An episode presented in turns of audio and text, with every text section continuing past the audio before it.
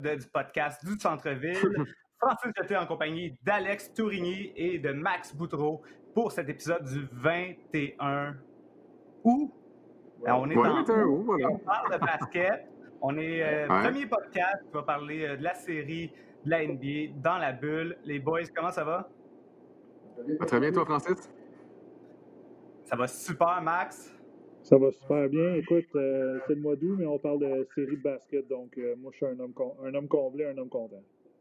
Hey, Francis, ça fait longtemps. C'est un premier podcast en quoi? En 5 mois, 6 mois, donc très content de te retrouver enfin, parce qu'on n'a même pas eu la chance de se voir en personne depuis le début du confinement, donc très heureux d'avoir la chance de te retrouver pour cette autre édition du Balado du Centre-ville. Oui, c'est fou hein, qu'on ait la chance juste de se voir en virtuel. Je sais qu'habituellement, pour ceux qui suivent le podcast depuis un petit bout, on sait qu'habituellement, il y a toujours une histoire de t-shirt. Donc, aujourd'hui, je me suis dit, bon, ben vu que je suis à domicile, j'ai mon fameux poster de MJ qui est juste ici et j'ai le t-shirt qui vient avec. Donc, on poursuit la tradition pour ce retour au podcast. Puis Alex, toi, tu nous as raconté tantôt que ton fameux t-shirt que tu as acheté, tu l'as toujours pas porté. Ouais. Non, exactement. Donc, pour ceux qui ne sont pas au courant, généralement, j'essaie d'avoir un nouveau T-shirt peut-être par 2-3 semaines, au moins un par mois, donc pour chaque podcast du Centre-ville. Et mon dernier, c'était au match des Étoiles. Je m'étais procuré un chandail à l'effigie de Luguentz Dort, qui a coûté quand même très cher, mais je me disais, c'est Luguentz, c'est un de nos bons joueurs ici au Québec. Pourquoi pas? J'adore ce T-shirt-là. Mais malheureusement, bon, avec la COVID, je ne l'ai toujours pas porté. Je voulais le porter hier, parce que hier soir, il faut savoir qu'on était en onde jusqu'à minuit. On présentait le match entre les Trailblazers et les Lakers de Los Angeles. Et je me disais, si jamais le Thunder devait causer la surprise, entre guillemets, et battre les Rockets de Houston, ben, je vais porter ce chandail-là, mais ce qui n'est pas arrivé. Et toi, je parle fond, ton cadre que tu as à l'arrière, tu l'as depuis quoi, une quinzaine d'années, je pense? Oh, le cadre, j'avais comme... Longtemps, ça fait longtemps que... à peu près, quand j'avais ça, fait que ça fait... ça fait plus longtemps que 15 ans, malheureusement. Mais donc, tu parlais de Luguentz Dort, on aura la chance d'en parler un peu plus tard dans le podcast parce qu'on va revenir sur son retour au jeu après sa blessure aujourd'hui. Mais avant de faire un tour des séries dans la bulle, j'aimerais ça que vous me partagiez un peu, dans le fond, comment on sent de revenir derrière le micro après cette longue attente hein, du retour au jeu? J'aimerais ça que vous me parliez de votre horaire, parce que là, c'est quand même, autant pour les joueurs que pour vous, présentement, c'est un horaire qui est quand même assez intense. Hein? Ben, c'est drôle, Francis, parce que le dernier match sur les ondes d'RDS avant le début de la COVID-19, c'était entre le Jazz et les Raptors. Et justement, j'ai fait ce match-là avec Max Boutreau. Mais jamais on ne s'attendait à ce que ce soit le dernier match sur nos ondes avant la reprise des activités le 30 juillet dernier. Et je peux vous dire qu'on vous a présenté énormément de basket à RDS au cours des dernières semaines depuis le 30 juillet dernier. Je pense qu'en saison régulière, on vous en a présenté 20 en 17 jours et ça se poursuit vraiment encore une fois. Comme je le mentionnais hier, j'ai quitté la station peut-être à minuit après le match entre les Trailblazers de Portland et les Lakers de Los Angeles. 2 matchs aujourd'hui, le premier à 13h30, les Raptors contre les Nets. Et plus tard, toujours avec l'excellent Max Boutreau, ben, on fera le match entre les Celtics et les Sixers. Et je sais que Max, également, ton horaire pour la journée est très chargé. Ah, c'est incroyable, là. C'est sûr que lorsque la pandémie est arrivée, puis on a su immédiatement que Adam Silver tirait la plug, puis on n'avait pas de basket. Moi, j'étais le premier partisan, parce que j'étais un partisan en premier qui était extrêmement déçu, parce que je ne savais pas quoi regarder si c'était pas du sport. Mais lorsqu'on a eu le courriel de Mathieu Jolivet disant que oui, ça allait recommencer, ça allait être à Orlando, puis préparez-vous, vous allez faire beaucoup de basket. Je m'attendais pas à ce qu'on fasse des programmes doubles, triples dans les 2 semaines. Là, comme Alex l'a dit, on a fait 17 matchs en 20 jours. Puis là, c'est les séries. Puis oui, on suit les Raptors à chaque match, mais qu'est-ce qui est bon, c'est qu'on a aussi un aperçu. Soit on fait un match dans l'Ouest. J'ai fait le premier match du Thunder contre les Rockets. On suit aussi les Lakers, les Blazers. Ce soir, on fait un autre match, Sixers, Boston. Donc, c'est le fun parce que là, c'est du basket, puis on en regarde, puis on en mange. mais juste de t'adapter, parce que des matchs à 1h30 un vendredi au plein mois d'août, j'en ai jamais fait de ma vie, mais là, je viens de le faire, puis écoute, c'est un succès pour les Raptors aujourd'hui. Dans le fond, c'est la même chose que les athlètes présentement dans la bulle qui sont en train de s'adapter à cette nouvelle réalité-là, à un horaire aussi qui est plus restreint. Hein? Fait que là, les gars, vous autres, c'est quoi? Comment vous faites pour gérer votre horaire? Là? Êtes-vous dans une bulle à la maison? Est-ce que vous faites attention un peu plus à ce que vous mangez, à votre horaire de sommeil? Comment vous faites pour vous adapter à cet horaire de fou? Ben, écoute, tu parles de l'horaire de sommeil. Max et moi, on est papa. Tous les deux, on a des enfants quand même jeunes. Donc, le sommeil, c'est pas quand tu veux, quand tu peux. Et c'est la même chose pour le basket de la NBA. Parce que ce que les gens, je pense, à la maison ne savent peut-être pas, c'est à quel point il y a du travail de préparation également avec chaque match. C'est pas comme si je me présentais ici à RDS avec aucune préparation. Ça prend quand même quelques heures pour chaque match. Je le rappelle, hier, j'étais en onde jusqu'à minuit. Je ne vais pas me pleurer personne, mais quand même, j'étais en onde jusqu'à minuit. Et le prochain match par la suite, c'est à 13h30. Il faut préparer 2 matchs. Donc, je me suis couché tard. Le sommeil, j'en manque un peu. Il n'y a pas de problème parce qu'on fait vraiment ce qu'on aime avec le basketball. Première ronde seulement. J'ai hâte de voir à quel point mes poches et mes cernes sous les yeux vont être pires à la fin des matchs éliminatoires. Mais on adore tellement ça qu'il n'y a pas de problème. On ne dort pas. C'est pas grave.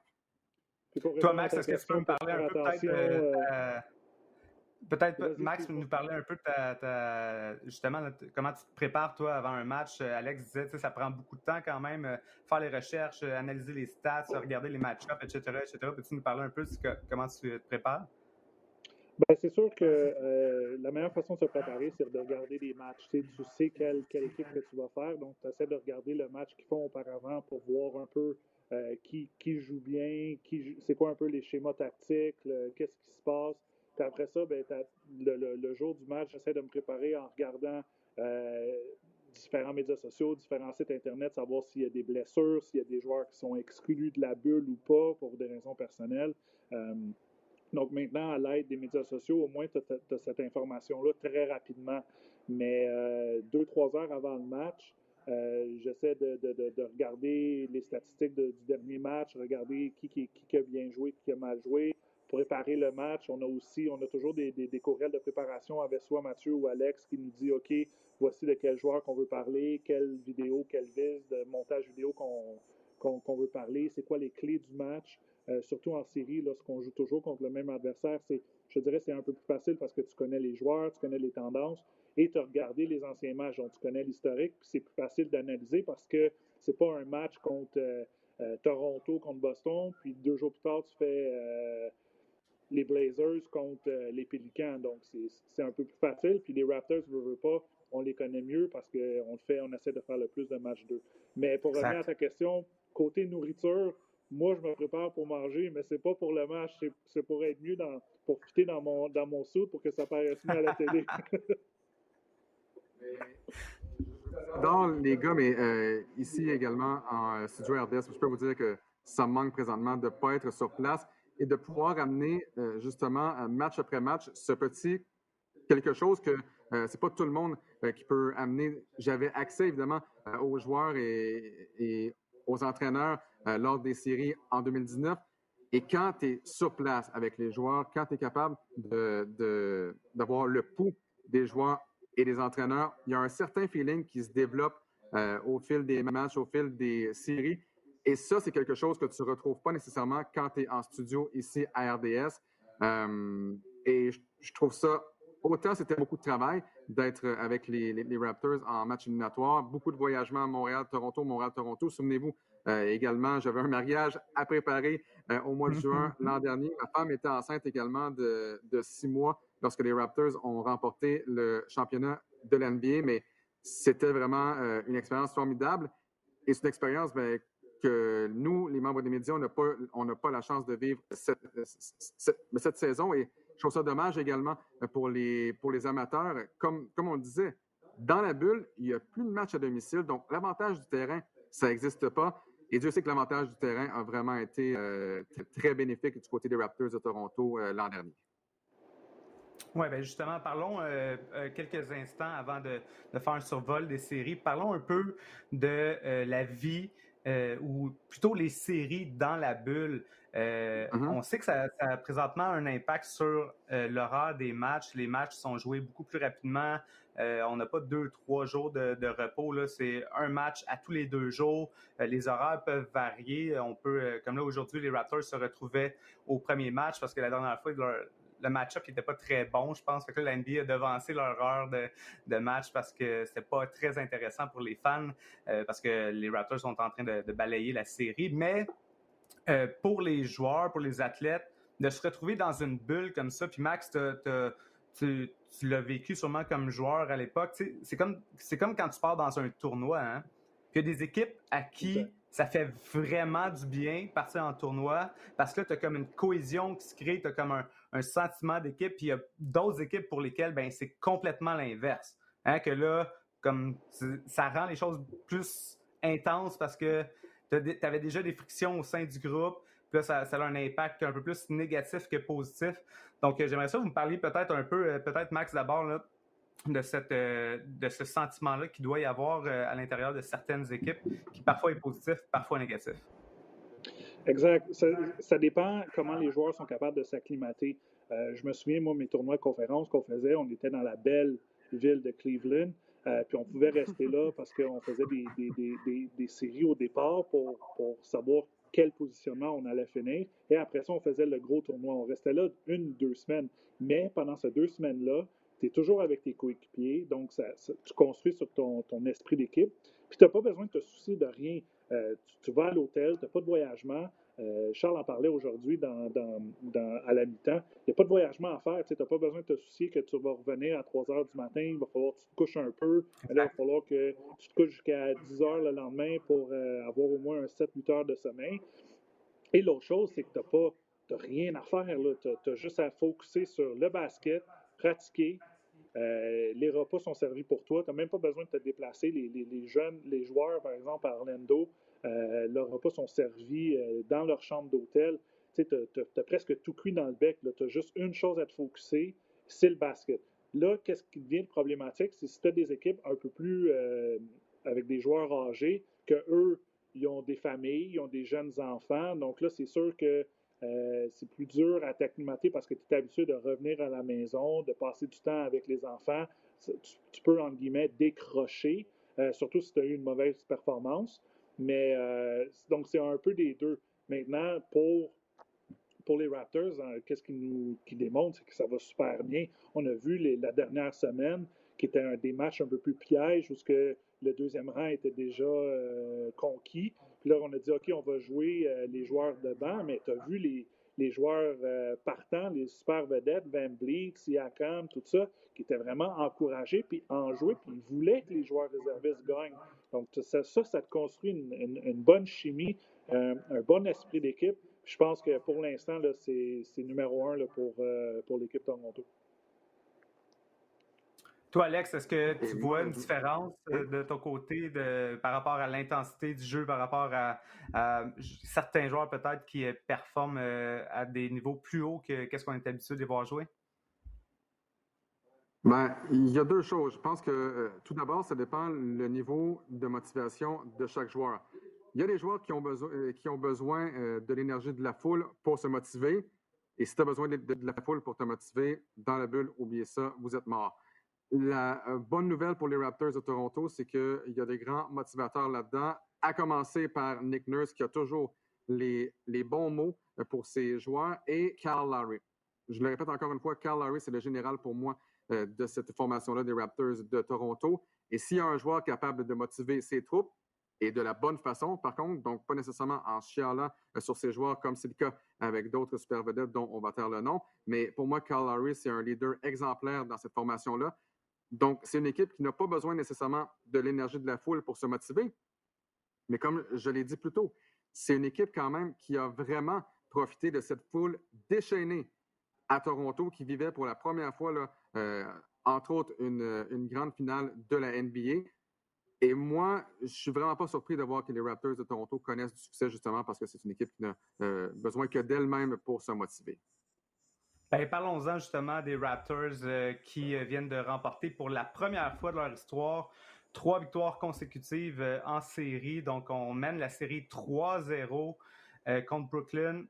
Et là, on pourrait marquer l'histoire à nouveau, hein, après avoir remporté un premier championnat l'année passée. Ben là, encore une fois, les Raptors pourraient rajouter une première à leur histoire, qui serait de balayer une série de la NBA. Max, est-ce que tu crois que les Raptors seraient en mesure de compléter ça? Après 3 matchs, là, on voit qu'ils sont vraiment en contrôle. On voit que même quand ça va pas bien, ben on réussit à quand même terminer ça quand même facilement. Je plaisanterais avec Alex et Will aujourd'hui en disant les Raptors en 3, tellement qu'ils dominaient le 3e match. Et moi, je pense que la réponse à ta question, c'est oui, et il faut qu'il le fasse parce qu'il doit penser au long terme. Okay? On a des joueurs comme Ibaka, Castle, même Lowry, qui sont un peu plus vieux, qui ont eu des blessures dans les derniers mois, les dernières années.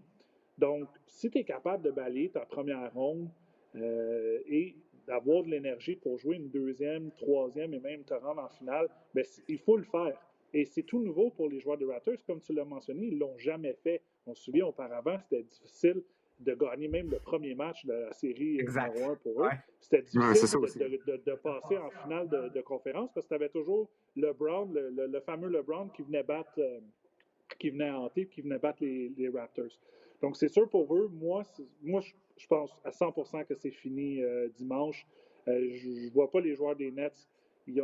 Ça va être difficile de trouver une motivation, surtout que tu as échappé le match numéro 2. Si tu crées l'égalité 1-1 dans la série, tu sèmes un doute dans l'esprit des joueurs des Raptors. De, OK, là, on a un plus beau challenge qu'on pensait, mais les joueurs des Raptors, tu ne peux pas battre un quart de champion, sont revenus lors du 4e quart et les Nets n'ont pas closé le match, là, comme on dit, ils n'ont pas bien terminé le match. Et aujourd'hui, c'était une domination de A à Z, de la première minute à la dernière des Raptors. Donc, écoute, je ne veux pas vendre la peau de l'ours, mais il est déjà tué, là, c'est fini. Là. On finit ça dimanche, puis on va avoir du temps pour se reposer, aller pêcher dans le lac, là, où il y a plein de poissons apparemment depuis de la part d'Alex, mais on va pouvoir se concentrer. Puis qu'est-ce qui est bon, c'est qu'on sait qu'on va jouer contre les Sixers ou les Celtics. Puis d'après moi, ça va être les Celtics. Mais en même temps, les Nets ont quand même offert une bonne résistance à tous les matchs. Il y a une domination, mais au moins les Raptors ont une équipe contre qui on peut jouer puis contre qui on est en train de se préparer pour la 2e ronde, Alex.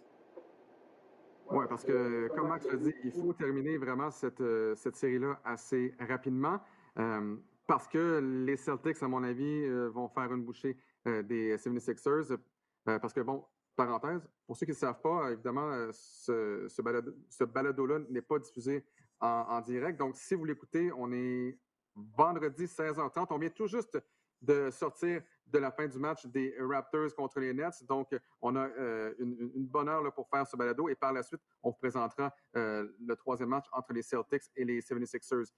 Ce que j'allais dire, c'est qu'on doit vraiment finir cette série-là rapidement parce que ce serait quand même difficile contre les Celtics. Et pour répondre à ta question, les Nets ont remporté, oui, notamment le 3e quart depuis le début de la série. Là, les Raptors, pour la première fois, l'ont remporté.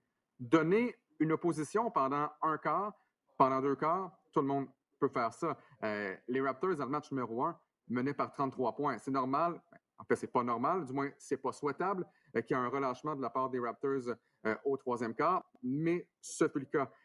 Par la suite, dans le match numéro 2, les Nets, grande opposition, oui, mais Nick Nurse, encore une fois, selon moi, a été le meilleur entraîneur des deux. Jacques Vaughn n'a pas été de taille au 4e quart, mais les joueurs des Nets, comme Max a dit plus tôt, les Nets ont échappé le match numéro 2, tout simplement. Et lorsque tu échappes un match de la sorte contre les champions en titre, oubliez ça, ce sera excessivement difficile.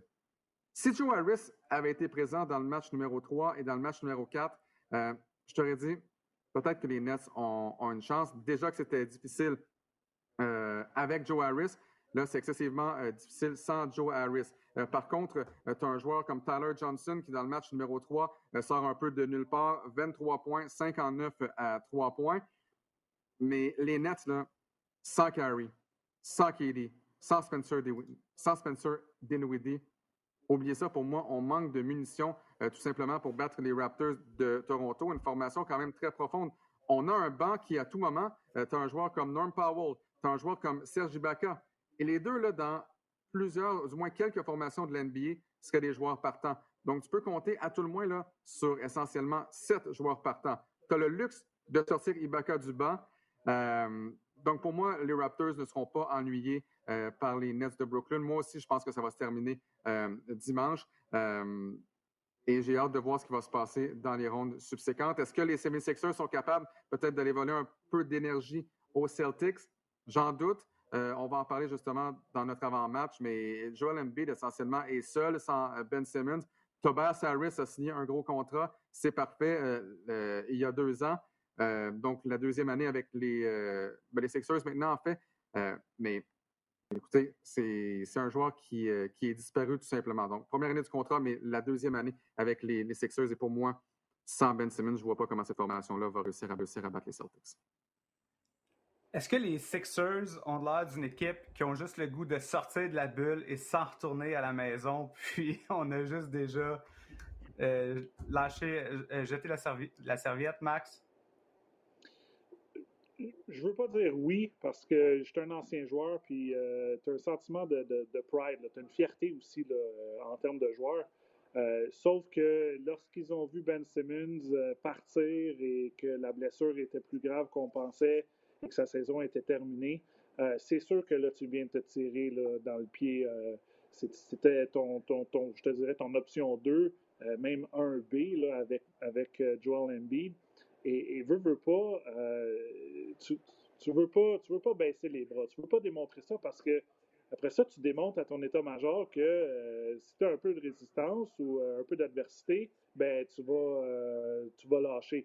Donc, je veux pas dire que chaque joueur joue pour son prochain contrat, mais tu as beaucoup de joueurs dans les Sixers que l'année passée ou le 2 ans, ils n'étaient même pas sur l'alignement partant, ils n'étaient même pas dans cet alignement-là. Il y a beaucoup de choses qui a changé. Butler est parti, J.J. Redick est parti, tu as eu Ben Simmons qui est rentré, Tobias Harris qui est arrivé de les transactions. Mais c'est difficile. Puis d'un autre côté, tu as les Celtics qui sont tellement affamés avec des jeunes joueurs comme Brown et Tatum. Tu as Kemba Walker qui est maintenant a l'air d'avoir récupéré de sa blessure. Tu sais, on l'a bien ménagé pendant les 8 premiers matchs à Orlando. Donc, c'est difficile. L'opposition, eux aussi, ils sont comme les Raptors, les Celtics. Ils voient la prochaine ronde et ils disent « OK, on va essayer de balayer les Sixers le plus rapidement possible pour avoir ce petit avantage, si on peut le dire, d'être opposé pour un affrontement contre les Raptors qui risque d'être long et pénible et difficile. » Justement, parlons-en. On s'en doute que ce sera le prochain affrontement du 2e round à surveiller du côté des ondes de RDS. Donc, probablement une série Raptors-Celtics. Quelles sont vos prédictions si on a la chance d'assister à ce genre de série-là? Peut-être, Alex, d'abord, qu'est-ce que tu en penses, toi? Moi, c'est une série que je trouve qu'il va être palpitante à regarder. Tu me demandes ma prédiction le 21 août, alors que les Celtics mènent 2-0. Et là, pour toi, c'est fait. Ce sera balayage pour les Raptors, balayage pour les Celtics. Ah, c'est fait, là. OK. Si les deux équipes là, devaient s'affronter au 2e tour, je pense que les Raptors représentent la meilleure formation. Par contre, les alliés Jaylen Brown, Jason Tatum, les deux sont en feu. Dans le cas de Tatum, si ma mémoire est bonne, 32 points dans le premier match, 33 points dans le match numéro 2. Et c'est là où Marc Gasol devra protéger l'anneau. Pascal Siakam devra mieux faire assurément. Je ne suis pas convaincu, encore une fois, de Pascal Siakam. Il a vraiment joué un meilleur match dans le match numéro 3. On sent hésitant lorsqu'il sort des écrans. Et souvent, il a le ballon à la ligne de 3 points. Attends avant de tirer. Donc, peut-être un Pascal Siakam moins agressif. Et ça, contre les Celtics, ça va vraiment être à surveiller. La bonne nouvelle pour les Raptors, Gordon Hayward est blessé. Il ratera encore au moins 1 mois. Donc, c'est la bonne nouvelle. Mais défensivement, j'ai hâte de voir Marcus Smart. Marcus Smart d'un côté, Kyle Lowry de l'autre côté. Deux pestes vraiment en défense. Donc, pour moi, le duel, là, il sera complet. Le 5 partant contre le 5 partant, les ailiers de Boston contre les ailiers et les joueurs de centre du côté des Raptors de Toronto. Et qu'est-ce que Kyle Lowry va faire également contre Kemba Walker, avec Brown également, avec Smart également, qui fait partie du 5 partant à la place de Gordon Hayward. Je pense que ce sera la meilleure série dans l'Est depuis le début des matchs éliminatoires. Je ne peux pas dire qu'on a eu de grandes séries. Bucks contre Magic, c'est correct. Mais je pense que ça va être la meilleure série jusqu'à maintenant dans l'Est. Raptors en 6. Oh! C'est bon. C'est une bonne prédiction. Puis on n'a pas mentionné aussi deux bons entraîneurs, Brad Stevens d'un côté, Nick Nurse de l'autre. Moi, je pense que ce qui va jouer la clé, là, c'est la profondeur de chaque équipe. Parce que si tu regardes les alignements partants, tu sais, Gasol, Tice, c'est pas des joueurs qui vont te donner plein de points, mais c'est des joueurs qui sont reconnus pour, un, leur intelligence et deux, leur énergie. Après ça, tu as Tatum, de l'autre côté, tu as Siakam, tu as OG Anunoby qui va jouer sûrement contre Brown ou contre Hayward, mais là, maintenant, il est blessé. Tu as Kemba Walker qui va jouer contre Kyle Lowry. Donc, moi, je pense que c'est, regardons, le 6e, 7e, 8e homme. Aujourd'hui, les Raptors ont eu une excellente performance de Ibaka et de Powell. Terrence Davis a un peu coussé ça, mais si Ibaka peut continuer dans sa lignée, puis Powell peut continuer dans sa lignée avec, tu sais, je te dis pas 25-30 points, mais au moins un 13 à 17 points les deux. Tu mets de la pression sur les joueurs des Celtics, mais c'est sûr qu'il est très tôt, là, je regarde la montre, on est le 21 août, comme tu dis, Alex. Mais moi aussi, je veux que les Raptors continuent. Je pense qu'ils ont plus de profondeur. Je pense qu'ils ont vécu beaucoup d'adversité toute l'année, même si les Celtics l'ont fait aussi avec les différentes blessures qu'ils ont eues. Mais moi aussi, je pense que les Raptors vont gagner en 6. Les Celtics, ça, c'est la grande question. Est-ce que c'est Sami Ojeleye? Est-ce que c'est Enes Kanter? Déjà que le banc n'était pas si profond que ça chez les Celtics. Et là, on enlève en plus un Hayward qui force Smart à partir du rôle de sixième homme à joueur partant. Donc là, tu as un banc qui est encore plus court. On a beaucoup de profondeur, beaucoup de joueurs capables de jouer peut-être 10-11 du côté des Celtics. Mais pour moi, la qualité des joueurs de banc, donc les joueurs peut-être 6, 7, 8, il faut savoir que Rondale Jefferson n'a pas joué dans le match de cet après-midi, dans le match numéro 3. Pour moi, la qualité, la profondeur 6, 7 et 8, je donne l'avantage aux Raptors de Toronto, surtout, comme je le mentionne, en raison de la blessure de Gordon Hayward. Si Gordon Hayward était dans la série, je ne sais pas quelle serait ma prédiction. Peut-être que ce serait Raptors encore, mais peut-être en 7, parce que là, soudainement, les Celtics deviennent une formation très profonde. Puis avec l'entraîneur Nick Nurse qui est tout le temps capable de surprendre l'équipe adverse, ben je pense qu'en plus de ça, on est capable de jouer avec n'importe quel joueur, essayer de... Tout le monde est bon pour driver un peu, tout le monde est bon pour shooter de l'extérieur un peu, donc tout ça mis ensemble aussi, ce qui fait que je prioriserais les Raptors, mais il va falloir encore attendre un peu avant de suivre cette série. Ouais. Si je vous posais la question... À part cette série-là à laquelle on souhaite grandement assister, c'est quoi présentement les autres séries qui captent votre attention et que vous pensez peut-être voir des surprises ou peut-être que vraiment vous trouvez très intéressantes à suivre présentement?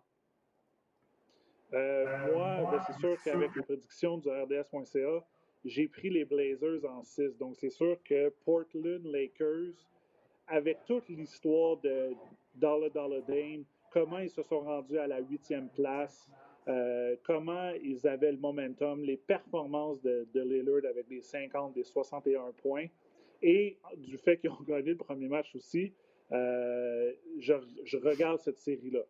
Une série surprise pour moi, c'est vraiment les Clippers et les Mavericks.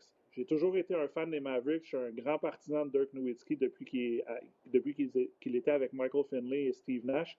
Mais de voir Luka Dončić et Kristaps Porzingis, c'est incroyable. On cherchait pendant longtemps les Mavericks à attirer des grands joueurs et on est allé chercher notre super vedette au repêchage. Quel vol des Mavericks! Et surtout, je suis sûr qu'à Atlanta, on est très content de Trae Young, mais on est encore exclu des séries, puis c'est encore difficile de leur côté. Mais cette série-là, Clippers-Mavericks, pourrait bien être 2-0 en faveur de Dallas si ce n'était pas du vol carrément de l'arbitre, l'appel exécrable d'une faute technique vraiment fantôme. Écoute, j'en revenais pas quand j'ai vu ça. Ça donnait la deuxième faute technique. Kristaps Porzingis était exclu du match.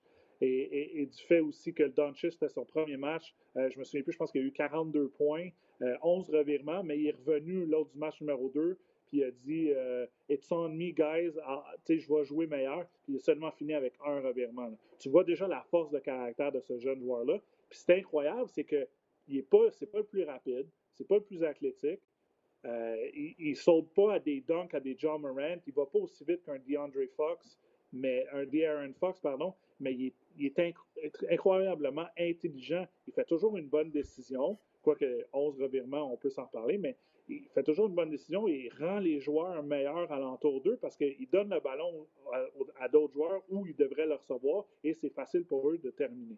Donc, moi, c'est ces deux séries-là que je regarde. C'est dans l'Ouest. Comme Alex disait, dans l'Est, écoute, on a la saga un peu TJ Warren, Jimmy Butler, mais ça s'est vraiment calmé là, avec les deux premiers matchs de Miami. Sinon, les Bucks, le Magic, OK, le Magic a gagné le premier match. Je pense que c'était vraiment un coup de fouet pour les Bucks. Ils se sont réveillés, mais ça va finir, d'après moi, en 5. Et les Sixers, les Celtics, Sixers, ça aurait été une super bonne série si tout le monde aurait été en santé. Mais malheureusement, comme on a mentionné, Ben Simmons n'est pas là et Gordon Hayward n'est pas là du côté des Celtics. Du vol au repêchage pour les Mavericks. C'est un vol, oui et non. Comme tu l'as dit, je suis certain que du côté des Hawks, avec Young, on est très, très, très heureux. Pour moi, le vol de cette formation-là, c'est la transaction de Kristaps Porzingis. Parce qu'on s'entend, même si on a un Luka Dončić en pleine possession de ses moyens, si Porzingis n'est pas là, je ne pense pas que les Mavericks aient de chance de battre les Clippers. On a vraiment donné Kristaps Porzingis. Les choses se sont envenimées avec James Dolan en 48 heures. Et là, ça a forcé la sortie de Kristaps Porzingis qu'on a donné contre Dennis Smith Jr., DeAndre Jordan, Wesley Matthews et deux choix au repêchage. On s'entend, là, c'est une transaction horrible et ce l'est encore plus en voyant ce que Kristaps Porzingis est en mesure de faire en un match éliminatoire. Et non seulement ça, on a échangé Porzingis parce qu'on voulait diminuer la masse salariale pour faire des offres à Kyrie Irving, à Kevin Durant et peut-être même à Kemba Walker si on ne réussit pas à avoir Irving. Le résultat, 0-3 pour les Knicks. Et non seulement ça, on a reculé à la loterie qui était hier. Donc, on va repêcher 8e. Pour répondre à ta question, Francis, je vais brièvement parce que j'ai exactement les mêmes réponses que Max. Pour moi, la série avec le plus de potentiel, c'est Trailblazers contre Lakers. On l'a vu dans le match numéro 1, Dame Lillard avec une performance extraordinaire à nouveau. Logo Lillard, vraiment avec ses tirs de plus de 30 pieds, 35 pieds. Et tu as vraiment, entre guillemets, du star power à tout moment sur le terrain. Tu as McCollum, tu as Carmelo Anthony, Dame Lillard. De l'autre côté, tu as Anthony Davis, tu as LeBron James, évidemment. Donc, pour le partisan qui regarde un match une fois de temps en temps, de voir ces vedettes-là sur le terrain, pour moi, c'est peut-être la série qui est le plus intéressante. Et un point avant de terminer, c'est que les Trailblazers de Portland, là, je pense que les gens qui ne se souviennent pas que se sont rendus jusqu'en finale de l'Ouest la saison dernière. Oui, ça s'est terminé en 4 contre les Warriors de Golden State, mais on s'est rendu là quand même sans Carmelo Anthony. Moi, j'ai hâte de voir, et c'est la grande question, mais c'est de savoir à quel point la blessure sur la main gauche de Damian Lillard va le ralentir.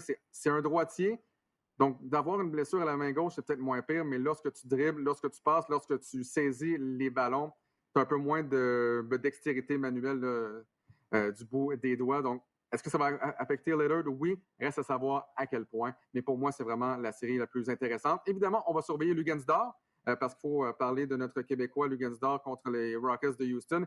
Et Max, dans le match d'hier, Luguentz a été phénoménal contre James Harden. Mais c'est sûr qu'on a fait, Mathieu et moi, le premier match entre les Rockets et le Thunder. Malheureusement, on ne savait pas si Luguentz allait être de l'alignement ou non. Finalement, il a opté pour jouer le match numéro 2. Mais on se souvient, une des premières performances de Luguentz défensive, c'est dans la saison contre James Harden. je pense qu'Harden a fini 1 en 13 ou 1 en Infinity, là, parce qu'il lance tout le temps. Mais j'avais hâte de voir comment Luguentz allait avoir son baptême de série. Puis, mission accomplie. Là, Billy Donovan l'a pris, puis on a dit, toi, tu vas être sur James Harden, puis tu vas essayer de lui rendre la vie difficile. Le problème pour le Thunder en ce moment, c'est qu'on n'est pas capable d'arrêter des joueurs genre Jeff Green, Eric Gordon, House Jr., et même on sait que PJ Tucker réussit ses 3 points des coins. Je vois le Thunder avec Chris Paul et SGA, Shai Gilgeous-Alexander, un peu timide, et ne sont pas capables de s'adapter au rythme là, vraiment up and down du Rockets. J'aimerais ça que cette série-là se rende en 6 ou en 7 pour donner de l'expérience en série à Luguentz et au Thunder. C'est une belle surprise, le Thunder. Mais pour l'instant, la série, comme tu l'as dit, avec le star power de Portland et des Lakers, est vraiment la série qu'on regarde, là, autre que celle-là des Raptors. Oui, Luguentz, qu'on était tellement content de voir parce que c'était incertain s'il allait participer au deuxième match également. Donc, j'étais vraiment content de voir que lui avait son baptême des séries et qu'il a quand même sorti fort. Et tu sais, tout le monde attendait quelqu'un pour essayer de ralentir. J'ai un blanc. James Harden. Puis Harden, on sait que généralement au deuxième match, habituellement, il y a quand même un peu plus de difficultés souvent dans le deuxième match des séries.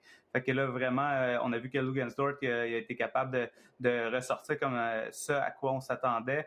Alex, une autre chose dont on voulait jaser parce que le temps file rapidement. Ouais. Peut-être nous parler des autres séries qui retiennent votre attention. Ça serait quoi vos prédictions, vous, pour la deuxième ronde pour les autres séries? Ouais, encore une fois, je trouve qu'on va vite en affaires parce qu'on n'a aucune espèce d'idée de qui va passer en deuxième ronde. Regarde, je peux dire par contre qui je vois atteindre tout de suite, la finale de l'Est, pour moi, ça va être Raptors contre Bucks de Milwaukee. Je ne vois pas comment le Heat de Miami, quoique, on ne sait jamais, avec des joueurs comme Duncan Robinson, qui est une machine à tirer à 3 points. Il l'a montré également dans le match numéro 2. C'est une équipe très jeune avec Kendrick Nunn, Tyler Herro, évidemment avec Jimmy Butler. Mais je ne vois pas comment le Heat de Miami va battre les Bucks de Milwaukee. Donc, pour moi, les Bucks vont passer. De l'autre côté, les Raptors de Toronto, l'équipe canadienne, meilleure équipe, selon moi, que les Celtics. Et dans l'Ouest, j'en ai aucune idée, honnêtement, mais j'aimerais voir Lakers-Clippers. LA contre LA, ça aurait été encore mieux si c'était devant des spectateurs. Mais j'aime voir des surprises, mais pas trop. En ce sens que, si tu imagines, si le Magic, exemple, bat les Bucks, et si les Nets battaient les Raptors, qui veut vraiment voir, sans rien leur enlever, les Nets et le Magic? C'est un peu comme au March Madness. C'est parfait d'avoir des surprises au premier tour. Mais qui veut voir un paquet de matchs de troisième tour entre une équipe classée 15e et une autre équipe, mettons, 8e? Ben, toi, tu veux voir ça parce que... Ouais. Tu comprends, mais tu veux voir les meilleurs athlètes. Et c'est pas toujours, par contre, les meilleures équipes, mais j'aimerais voir les meilleures formations. Je voudrais voir 1 et 2 et 1 et 2 de chaque côté. Pour moi, ce serait mon carré d'axe. De mon côté, la différence entre le March Madness et des séries de la NBA, c'est que c'est juste un match. Donc, c'est pas des séries 4-7 qui s'éternisent. Ça prend une éternité. Et... Mais aimerais-tu revoir le Magic encore 6 ou 7 autres matchs? Non, j'aime voir les underdogs dans la NCAA parce que j'ai joué, j'étais pas dans une des top 6, des conférences top 6, j'étais dans un mid-major comme on appelle et je me souviens, mon Buffalo, après que je suis quitté, lorsqu'ils ont battu l'Université d'Arizona, j'étais le premier qui était fier, puis je voulais voir mon université continuer, puis il y a beaucoup de monde qui aime ça, voir des équipes Cendrillon, un peu comme notre ancien collègue Max Paulus et Will Archambault, lorsqu'ils se sont rendus loin avec Davidson, cette énergie-là de Cendrillon. Mais ça, c'est le March Madness, c'est la NCAA. Côté NBA, moi aussi, je suis comme toi. Je veux voir les meilleures équipes, les meilleurs athlètes. Fait que, du côté de l'Est, je veux voir les Raptors contre les Bucks. C'est sûr que le partisan dans le moi aimerait ça voir avec des fans, des partisans, voir des Jurassic Park, un peu comme on a vu l'année passée avec celui-là à Montréal. Malheureusement, ça n'arrivera pas cette année. Puis dans l'Ouest, ben, c'est sûr que lorsque j'ai vu les alignements en partant en début de saison, je me suis dit, hey, imagine une finale de conférence Clippers contre Lakers. Ça serait du bonbon à Hollywood. Tu aurais l'équipe sur la route qui n'est pas vraiment sur la route. Comment ça finirait? Mais la façon que les Lakers jouent présentement, outre la petite blessure à Lillard, j'aimerais ça voir Portland se rendre loin parce que j'aime la passion et l'énergie que Dame Lillard représente. Et CJ McCollum aussi parce que lui est allé dans une petite université qui s'appelle Lehigh, dont j'ai été recruté, et c'est rendu une superstar. Mais c'est une belle équipe à regarder jouer. Tu as aussi toute l'histoire de Carmelo. Est-ce qu'il va pouvoir gagner finalement un championnat? Tu as la blessure de Collins et Jokic qui reviennent. Là, Collins est encore blessé. Mais aussi, et si je vais avec ma tête, mon cœur voudrait voir Portland se rendre loin, peut-être en finale de conférence contre les Clippers. Mais là, tout dépendamment qui va gagner, je pense pas que ces deux équipes-là peuvent se rendre en finale de l'Ouest. Mais c'est sûr que avec des partisans, enlève la bulle, une finale Lakers-Clippers, une finale de l'Ouest, ça aurait été du bonbon, ça aurait été comme un film d'Hollywood. Ah oui, tout à fait. Et là, je suis vraiment surpris de les deux. Donc, de ce que je comprends, les deux, vous pensez que les Clippers vont remporter la série face à Dallas? Bien, on dit souvent, hein, le basketball, c'est pas nécessairement la somme des talents. Sauf que si les Clippers jouent à la hauteur des individus qu'ils ont, est-ce que tu veux miser contre Kawhi Leonard? Est-ce que tu veux miser contre Paul George? Montrezl Harrell? C'est une bonne équipe. Et Patrick Beverly n'était pas là lors du deuxième match. Puis c'est lui, c'est une peste. Donc lui, il est tout le temps sur Doncic. Et une des raisons pourquoi il y a eu 11 revirements lors du premier match, c'est à cause de Patrick Beverly. Il y en a seulement eu un, comme je le mentionnais, à cause que Beverly n'était pas là lors du deuxième match. Mais si tu parles de profondeur, et là, si tu rends ça plus loin après à la finale de la NBA, imagine de voir les Raptors jouer contre Kawhi. Kawhi joue contre son ancienne équipe. Ça aussi, c'est un autre film. Mais ça, c'est un film Walt Disney maintenant à Orlando cette année. Mais aussi, du côté des Mavericks, ça a pris une performance exceptionnelle de la part de Trey Burke, un joueur dont personne ne voulait réellement. Donc, le banc également avec Seth Curry qui a bien fait. Donc, dans le match numéro 2, là, oui, il y a eu des grandes performances des joueurs vedettes du côté des Mavericks, mais le banc, de façon assez surprenante, a mieux fait essentiellement que le banc des Clippers. Et toujours à surveiller du côté des Clippers, Lou Williams, seulement elle peut arrêter de manger des ailes de poulet. Là, peut-être que ça irait mieux pour les Clippers, mais je ne suis pas inquiété plus que ça, je peux vous dire, du côté des Clippers. J'ai hâte de voir l'an prochain Luka Dončić. Est-ce que Luka Dončić a plafonné ou est-ce qu'il lui reste encore là, quelques étapes pour devenir un joueur encore plus extraordinaire? Imaginez si Luka est présentement en troisième vitesse et que c'est une voiture à 6 vitesses, à quoi ça va ressembler Doncic dans quelques années? Avec Giannis Antetokounmpo, ce sera peut-être la plus grande rivalité dans la NBA dans les prochaines années. Mm-hmm. Max, tu allais rajouter quelque chose? Non, Luka Dončić, il est incroyable.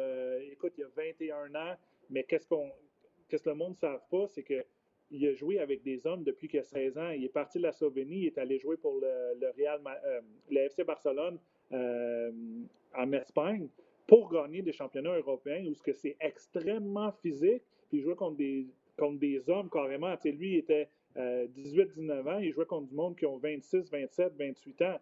Donc, il a déjà ce bagage-là international. Il arrive dans la Ligue. Un peu en orthodoxe, joue, fait des step-back à 6 pieds 7 de 3 points. C'est sûr qu'il faut qu'il améliore son pourcentage de ce côté-là, mais le futur est prometteur. Tu penses au futur, tu sais, après LeBron, puis tu penses à Giannis, à Antetokounmpo et à Luka Dončić. va être vraiment intéressant de voir ces joueurs-là évoluer. Parlant un peu du futur, justement, peut-être revenir rapidement sur la loterie du repêchage de la NBA. Donc, on l'a déjà mentionné, les Knicks, qui ce ne sera pas encore cette année qu'on va réussir à trouver une solution. Mais, OK, donc, si on revient sur le repêchage, qu'est-ce qu'on pense que les Timberwolves vont faire avec ce premier choix-là? Et aussi, peut-être, qu'est-ce que les Golden States vont faire avec leur deuxième choix? Parce que plusieurs personnes disent que ce choix-là, on va l'utiliser pour aller faire un échange. Ouais, d'une part, les Knicks là, sont passés du 6e rang au 8e rang, donc encore une fois. Et souvenez-vous, il y a plusieurs années, lorsque les Knicks ont repêché 8e, il y a un certain joueur de l'Université de Davidson qui a été repêché juste avant par les Warriors de Golden State, un certain Steph Curry. Pour ce qui est des Timberwolves, d'après moi, on va peut-être y aller avec Edwards, joueur de l'Université de Georgia. Je ne vois pas en quoi le Melo Ball améliorerait notre sort à titre de meneur de jeu. On en a déjà un qui fait amplement le travail. Mais pour les Warriors de Golden State, si on devait repêcher, et je ne sais toujours pas si on va repêcher, mais j'imagine que James Wiseman serait probablement le joueur visé. Ça fait longtemps qu'on cherche un véritable joueur de centre du côté des Warriors de Golden State. On réussit toujours à faire avec les moyens du bord, mais d'avoir un joueur de centre pour le futur comme James Wiseman, là, je pense que ce serait la chose à faire, qui ferait en sorte que le Melo Ball va glisser du côté de Charlotte pour remplacer un Kemba Walker qu'on a perdu cette année. Je ne suis pas certain que les options actuelles soient si bonnes que ça pour Charlotte, mais c'est un repêchage, un drôle de repêchage, surtout qu'on n'a pas eu de March Madness cette année. Il y a des joueurs, et ce fut le cas notamment de Kemba Walker, qui ont amélioré leur sort grandement lors du March Madness. Et là, cette année, tout s'est arrêté au mois de mars. Pas de tournoi. On ne sait pas exactement qu'est-ce qui va arriver. Mais j'ai vraiment hâte, justement, au repêchage. Mais encore une fois, pauvre Knicks de New York. Il n'y a vraiment rien qui va du côté des Knicks là, depuis une dizaine d'années. Toi, Max, ton opinion sur le repêchage? J'ai trouvé un peu que c'était... Pas que c'était mal fait, mais le timing était un peu bizarre. Tu sais, c'était en pleine série à 8 heures entre deux matchs. On a essayé de squeezer ça, faire ça vite. Mais le résultat est que, encore une fois, Minnesota, qui se cherche, sont allés chercher D'Angelo Russell. On sait que Wiggins était peut-être pas trop content d'être là avec Karl Anthony Towns. Je pense qu'ils vont aller chercher un joueur comme Casey Edwards, le gars de l'Université de Georgia. Donc, ça fait un bon fit pour eux. C'est dans un petit marché. Je pense que qu'est-ce qu'on entend plus de Minnesota ces temps-ci, c'est que Kevin Garnett veut revenir comme un des propriétaires pour essayer de donner un boost à l'équipe parce que sur papier, on avait beaucoup de talent, mais on n'a jamais été capable de concrétiser avec des victoires. Et on est exclu des séries là, depuis plusieurs années. Maintenant, du côté des Warriors, écoute, tout est possible. William, qui en parlait aujourd'hui dans le match, est un fer pertinent en disant qu'ils vont peut-être utiliser ça comme une monnaie d'échange pour s'améliorer en court terme parce que leur fenêtre d'opportunité, pas que se rétrécisse, mais... on n'a pas encore 5, 6, 7, 8 années devant nous. Donc, est-ce qu'on utilise ce joueur-là, ce choix-là comme monnaie d'échange? Peut-être. Il faudrait que je regarde les marchés des joueurs autonomes, qui qu'on pourrait aller chercher. Mais sinon, vite, tu regardes le repêchage. Et même s'ils étaient premiers, moi, j'aurais pris, va chercher le joueur de 7 pieds de l'Université de Memphis, James Wiseman. Le seul problème avec lui, c'est qu'il a seulement joué 3 matchs cette année. Il y a eu la saga là, avec, je ne sais pas s'il a reçu de l'argent ou quoi que ce soit, qu'il a dû se retirer de l'université. Donc, l'échantillon, Alex disait, on n'a pas vu de March Madness. Ben pour James Wiseman, on l'a même pas vu de la saison. Donc, c'est sûr que pour l'instant, les équipes vont faire des entraînements individuels, 1 contre 1, je pense, après la saison. L'autre chose à savoir aussi, c'est, moi, c'est les commentaires après le repêchage d'Adam Silver qui dit, on est supposé de recommencer le 1er décembre, mais je suis pas trop sûr. J'aimerais ça vraiment jouer devant des partisans. Si on regarde la tendance aux États-Unis, peut-être qu'il va y avoir une deuxième vague. Donc, on va peut-être décaler le début de la saison suivante. Moi, c'est ça qui est plus alarmant que savoir qui va repêcher qui. Ça impacte tout le monde à savoir quand est-ce que la saison va recommencer. On en parlait à micro fermé. Il n'y aura pas de Summer League cette année parce que le Summer League, ben, on est dedans en ce moment. Comment les équipes vont se préparer, comment vont essayer de repêcher. Ça va être extrêmement difficile, puis il va y avoir beaucoup de personnes qui vont avoir des boules de cristal, puis ils vont tenter des choses, mais on ne sait pas comment que les résultats vont être. Oui, puis d'ailleurs, c'est un peu la même chose qu'on se dit pour Karim Mané qui va tenter sa chance au repêchage cette année. Premier Québécois à tenter de sortir du Division 1 du RSEQ pour sauter à la NBA. Donc, on va lui souhaiter la meilleure des chances avec tous les éléments que tu viens de mentionner.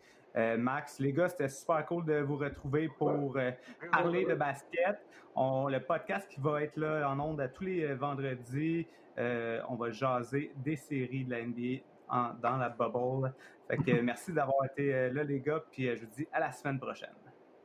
Merci, Francis. À bientôt. Ciao.